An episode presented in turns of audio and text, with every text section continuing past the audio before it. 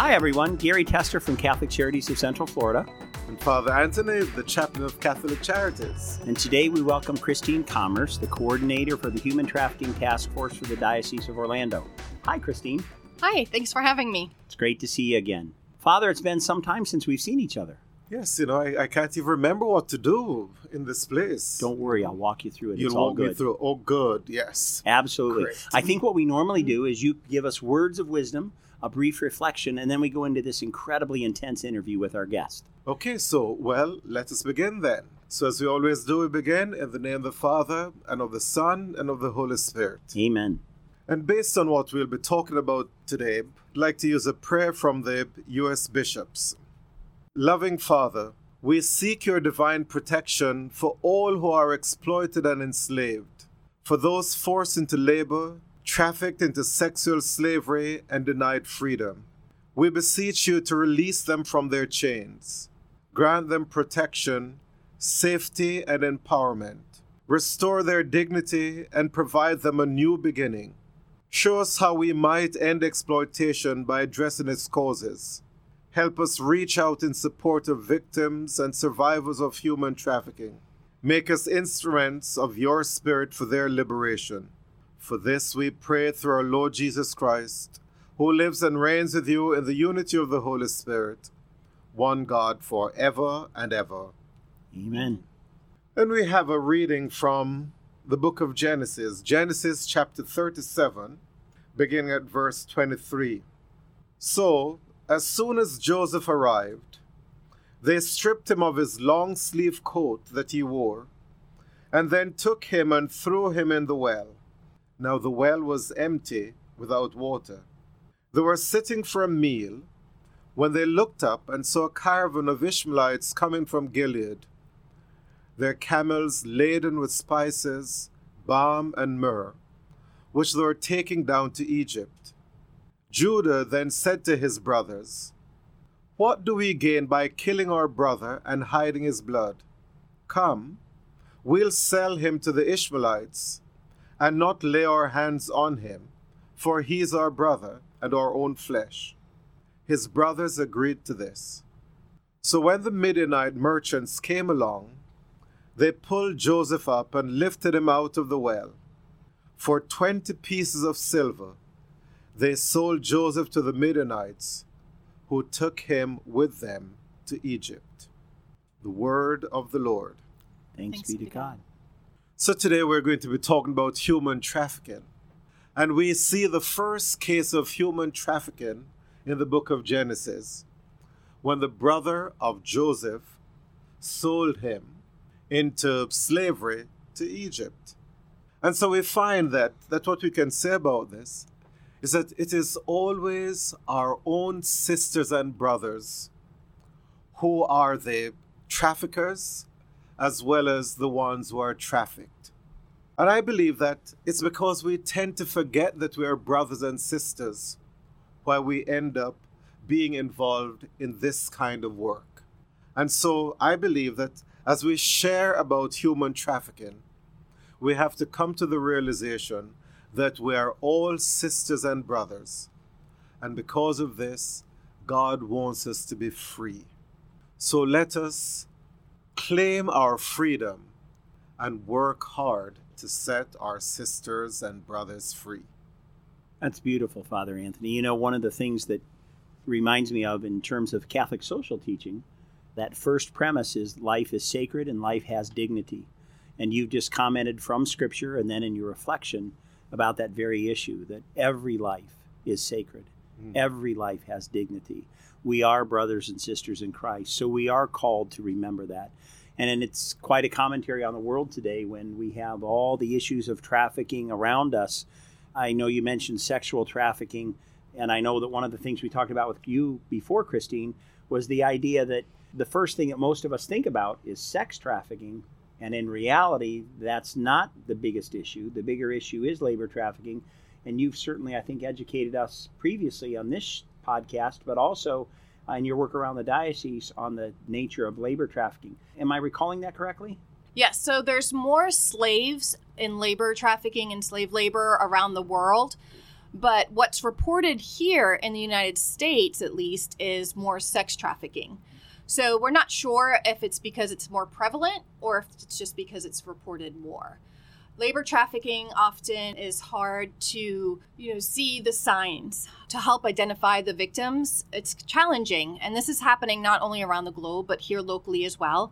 As we can see with our youth, there's been labor trafficking situations. It happens with domestic workers and Florida is a hotspot for the number of calls for domestic workers.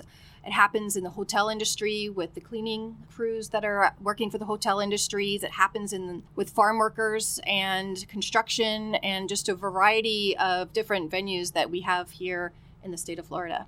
It seems like slavery. You're reading from the book of Genesis, mm-hmm. as as far back as we can go in terms of our recorded scriptural history. And when we think of slavery, you know, we think of the 17 and 1800s and we think of the slave trade and things. And it just seems so hard to put our heads around what goes on in today's world. So, refresh for everyone the purpose of the task force for the diocese. So, our purpose is to educate and engage people to prevent human trafficking from happening in the first place. Through Catholic Charities, we have the unique opportunity to help provide assistance sometimes to survivors as well, or connect them to the resources that they need.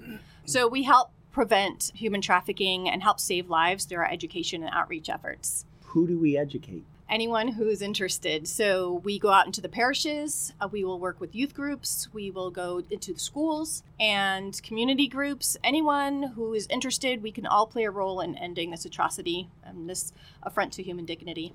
So I'm just thinking, what are some of the roles that persons could play in ending human trafficking? So there are numerous roles that people can play, whether they join the task force or not. The first role I would say is to become educated because before you can take action, you need education. So we schedule presentations and we do trainings. We actually have one coming up on February 8th, which is the Feast of St. Josephine Bakhita. That's going to be at St. Peter and Paul in Winter Park in Seminole County. And that's an, an, opportunity for people to come out and learn more. There's also going to be one in Brevard County at Our Lady of Grace Church in Palm Bay. And that's also going to be another prayer and awareness session. It's also the International Day of Prayer and Awareness Against Human Trafficking. For those who may not know, the Feast of St. Josephine Bakhita she was designated as a saint in 2000, and she was kidnapped as a child and sold into slavery in Sudan and Italy. Once she was freed, she became a Canossian nun and was dedicated her life to sharing her testament of deliverance from slavery and comforting to the poor and the suffering. The training in Palm Bay, is that also on February 8th? Yes, that is correct. That one is from 9 to noon. The one at Saints Peter and Paul is from 12:30 to 4:30. People can go on cflcc.org to learn more about the task force. They can also contact me at 407 658 1818, extension 1122. So, St. Josephine Bakhita, certainly not a saint that a lot of people are familiar with. You've shared a little bit about her story. How do we relate the experience of St. Josephine Bakhita to what children and adults are experiencing in the world today? And if we can, how do we relate that to what goes on in Central Florida? So, as Father Anthony mentioned, human trafficking and slavery is nothing new, but yet it continues today. And people don't realize that even with the Emancipation Proclamation and the 13th Amendment, slavery is still very much alive in the United States. And instead of people being shackled and it behind happening where we may see it out in the open, it's happening behind closed doors but it's happening right here in our communities. We just don't always recognize the signs. And it's not always someone who's going to be chained up in a room, locked away in a room. They can be attending our schools, they can be attending our parishes, our churches, and it's more of a form of psychological manipulation. That's why they call it the invisible chains of modern day slavery, because traffickers often manipulate their victims and basically brainwash them. A lot of times, victims may be attending a school. I read a book, it was called Slave Across the Street. Theresa, she was came from a Catholic uh, Catholic family. She went to school, and every day she was being trafficked because she was blackmailed. Oftentimes, traffickers will blackmail their victims with photos that may have been taken with them, on a phone or sent to them. Then they use that as blackmail to manipulate their victims into trafficking. You know, what, what's interesting is that I'm just getting back from Jamaica, and it's interesting that on the, the first day I arrived there at the convent of these nuns, they had in the lobby some brochures on human trafficking because even in Jamaica, they're becoming aware of this because Jamaicans are being trafficked abroad, as well as people from abroad are being trafficked into Jamaica. So it's it's really a global problem. With the labor trafficking that we discussed earlier, a lot of times people coming from other countries will be labor trafficked because we had an incident where there were some Jamaicans who were brought here under a labor trafficking situation that we were trying to find resources for. They're often promised a certain life, a mm-hmm. certain job, and then when they get here, it's very much different. It's not what they were promised. Mm-hmm. And sometimes their documents are confiscated and they're threatened and they fear their lives or the lives of their family back home. Mm-hmm. And let's talk for a minute about the kind of promises mm-hmm. because I wouldn't, I would want to make sure that people listening would understand you know, they're not being promised mansions. They're simply being promised what? Things like a, a stable job. They're being promised the ability to attain their own home, uh, their own apartment. What, what kind of promises do you think they're provided, Christine? So, oftentimes, traffickers will prey on those who are most vulnerable. Mm-hmm. And those are people without jobs in their countries, either here or elsewhere or abroad. With an estimated 40 million people worldwide in slavery, this is something that's not uncommon. So when they're brought over from other countries, they may be told, hey, you're going to work in the hotel industry, or we have a job for you as a nanny. And then once they get here, oftentimes they may not speak the language and they may not know the laws, they may not know they have rights. They are taught to fear law enforcement and they're also afraid of being deported. What they don't realize is there are laws to protect them and to provide them resources that they need. So if they are willing to report and come forward to law enforcement or contact the National Human Trafficking Hotline, which is 888 3737 888, they can apply for T visas. They can get immunity and protection from our government to help them stay in this country. So, what does a broken promise look like? If I'm brought here with the hope that I can have a job and the American dream, the job leads to a better job, the better job leads to better housing, what does that broken promise look like? For example, you referenced the folks from Jamaica who were brought here and, and labor trafficked. Any idea what their situation was like in reality as opposed to what that dream might have been? So, I don't have a lot of details on that specific cases, especially if they're under investigation. It's not always disclosed to me, mm-hmm. but I know in other cases, say, for example, women might be promised to come over and work in domestic servitude, and once they get here, they're basically held captive. They're not allowed to leave. They're working 12 hour days or sometimes around the clock for very little or no pay. And the same thing with the sexual slavery industry. Women might be promised to come over here and work in restaurants or at a bar. And once they get here, they will basically hold them captive and be forced to work in the sex slave trade one of the first cases was actually right here in Ocoee, where these women were brought over from Mexico and held in a trailer park and forced to have sex many times a day. One of the victims talked about how they kept her in line is because they separated her from her sister. They said if she tried to escape or report to anyone, they would kill her sister, and they did, they did the same thing to her sister. Um, one of the victims actually learned a little bit of English, saw a program, and saw that she could call 911. Unfortunately, when when she did, law enforcement responded, but since no one spoke English, they only spoke to the traffickers and not to any of the victims, and they tried to call more than once. So, unfortunately, the system's not perfect, but our law enforcement is being educated more and with the more awareness that is, people can respond. People can respond better. They know how to respond. They can recognize the signs. You can notice if your neighbor looks something goes looks wrong with your neighbor's house. This can happen in any neighborhood. It can not only happen in trailer parks, it can happen in affluent neighborhoods. It can happen right next door. When I think of it is that maybe because I am I know a little bit about the Jamaican side. The things that they're usually promised, it's one, a green card. Mm-hmm. Two, they're promised education. You know, so once you get this done, you can get to go to college because the educational system in Jamaica is sort of very competitive. Someone who is from a poor family would need external help. Sure. And so they fall for that, you know, so I'm promised this. But then they come and they find themselves involved in this labor trafficking for years and they can't get out of it. Those are some of the broken promises. And part of the problem is that people who are labor trafficked or in human trafficking situations often don't self identify as a human trafficking victim. Harriet Tubman once said, I freed a thousand slaves. I could have freed a thousand more if only they knew they were slaves. So, a lot of times, law enforcement will even report this that they think they're being taken advantage of, they think they're in an unfair situation, but they don't see themselves as victims of hmm. human trafficking. They said, you know, that's that's not me. I'm not a victim of human trafficking. So they don't realize that often human trafficking happens with some sort of force, fraud, or coercion.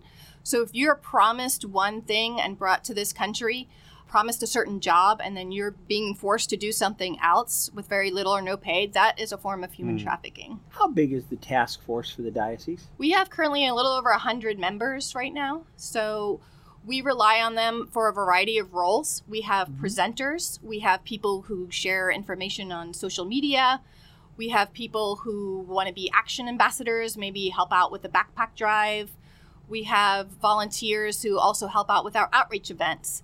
So, for example, on January 25th, there's a huge uh, human trafficking and awareness event at Calvary in Orlando, and we always need volunteers to help out with events like that with our display board and share information during those events. So, it would seem to me that we probably work on having representation from ideally, what would you want? Representation from every parish in the diocese? Yes, that would be ideal. Every diocese in the parish would be great. Then you can help us further our mission and our message by bringing this information to your parishes. For example, I've contacted Holy Family, my parish, about doing prayers of the faithful for National Human Trafficking Awareness Month, also for the Feast of St. Josephine Bakhita. So if I could get task force member in every single parish, because I'm only one person count, covering nine counties, it really helps us get our message out there and educate more people on what are the signs to look for, what can you do to help eradicate this in your community, because it is happening in every neighborhood in the United States. So if I'm someone out there who's listening to this podcast and I I'm interested in learning more, you mentioned the website cflcc.org. You mentioned your phone number. I think you said 407 658 1818, extension 1122. Yes. What would you want to know from me in order to help me best? A volunteer wants to feel utilized, they want to feel like they're contributing. And I think this topic is one that mm. people want to respond, mm. but it's like, but what would I do? Well, and you don't have to join the task force to become involved, but I do ask our task force members and even the general public first of all, become informed. You can request a presentation from the Diocese of Orlando Human Trafficking Task Force. Become an informed consumer. You can visit slaveryfootprint.org. Also, you can download the Sweat and Toil app on your phone. When you go to purchase seafood and other products, look for the fair trade symbol, ask for sustainably sourced products. You can also contact your legislators and businesses to help implement tougher laws surrounding human trafficking and to eradicate slavery from their global supply chain. It's also very important to pray for victims, for freedom, hope, and healing. I just received two text alerts. I get these prayer alerts from United Abolitionists. I received two yesterday, it's my third for this week. And they're basically prayer alerts when someone is rescued from a trafficking situation. I get these prayer alerts on my mobile phone. And so then I always just take a minute and pray for that victim for healing, hope, and for justice from the standpoint of the task force, it sounds like the opportunities to be involved are rather endless. Is there services to victims? Because I would think people would say, oh my gosh, you know, the thought of a young woman who's been uh, rescued from a trafficking situation, what can we do to help her? What kind of things, Christine, do you get involved in? So, through Catholic Charities, some of the victims that we, or survivors, actually, we like to call them, Okay, because once they get out of the human trafficking situation, we like to call them survivors. One of the situations we were able to assist with was a single mother who needed some rental assistance, and that was able to come to fruition with the Catholic Charities Family Stability Program. We worked with another mother, who was a single mother staying out of a hotel we were able to provide dozens of Christmas presents and clothing and toys to her and her two young children.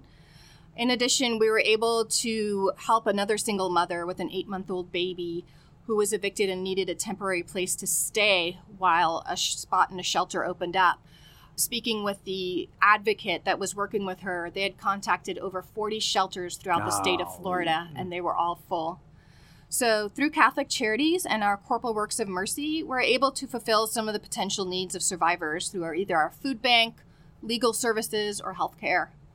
That's amazing. Great work. Hmm. And you've been in the job now for about 15 months, 16 months? Yes, that is Okay. correct. Great work. Let's refresh for everyone again the dates for the two trainings and where they are coming up in early February. Sure. The first one is at St. Peter's and Paul from 12:30 to 4:30 at 5300 Old Howell Branch Road in Winter Park, Seminole County. The other one is at Our Lady of Grace, 300 Malabar Road, Southeast in Palm Bay, Florida, from 9 a.m. to noon. You can contact me for more information. You can also email me at ccommerce at cflcc.org.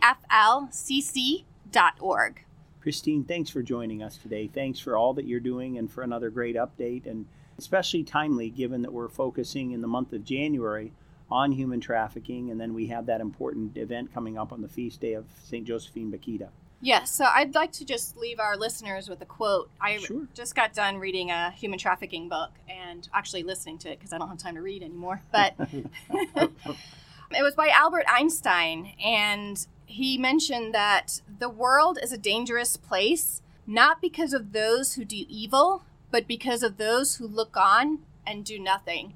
So I read about all the evil in the world every day. And I realize that we all have the responsibility to stand up and defend the rights of our brothers and sisters and not to stand idly by and do nothing about it. Since it is January, also Martin Luther King Jr. Day, I would like to share a quote with him as well, who said, My obligation is to do the right thing, the rest is in God's hands. Amen. Okay, so I'll wrap up with this prayer, which is a prayer to end human trafficking. God of hope and peace, touch our hearts and energize our ongoing efforts in abolishing this heinous crime against humanity, so that every victim is freed and every survivor's life renewed. You bless St. Josephine Bakhita of Sudan with compassion for others. May her prayers comfort and strengthen the women, men, and children who are in search of freedom. We ask for transformation of heart for those who inflict pain, anguish, and grief on our vulnerable sisters and brothers. Give us generosity to stand in solidarity with others, so that together we heal the hearts and lives of all your people. Grant this through our Lord Jesus Christ, your Son. Amen. Amen. In the name of the Father, the Son, and the Holy Spirit. Amen. Christine, thanks again for joining us. Everyone, we appreciate you listening in.